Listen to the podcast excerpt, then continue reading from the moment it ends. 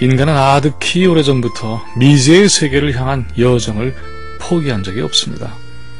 자신이 살고 있는 곳에서 평생을 아무런 불만 없이 머물리는 경우도 있지만, 산을 넘고 강을 건너 지금껏 알지 못했던 이들과 만나고 새로운 풍경을 바라보고자 하는 열망은 누구도 제지할 수 없는 인생사의 동력이기도 합니다.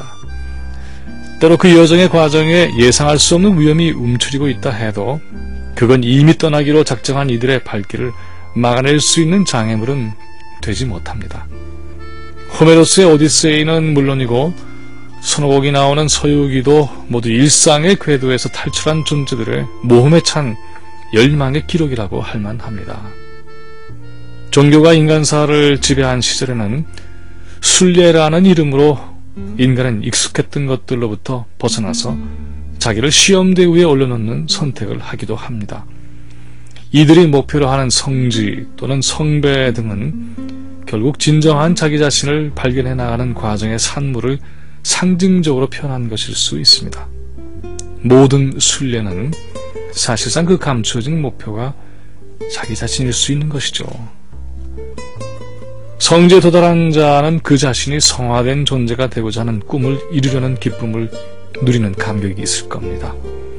성배를 찾는 이는 자신에게 부과된 사명의 완수라는 편말을 세우는 자가 됩니다.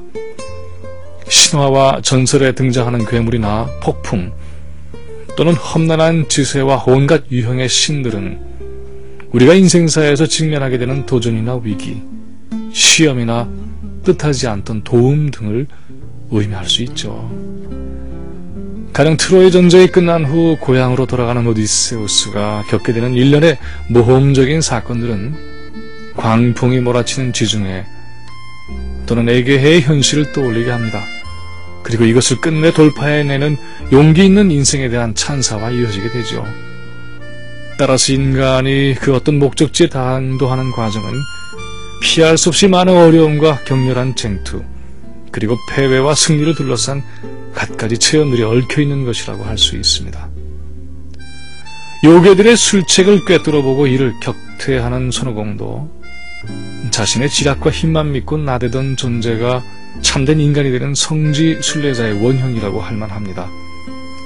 제 아무리 자신의 능력을 뻐긴다 해도 우주를 섭리하는 힘 앞에서는 어쩔 수 없이 머리를 숙여야 하는 그런 겸손을 배우면서 성숙해 나가는 그와 같은 인간사를 서유기는 압축해서 보여주고 있는 셈입니다.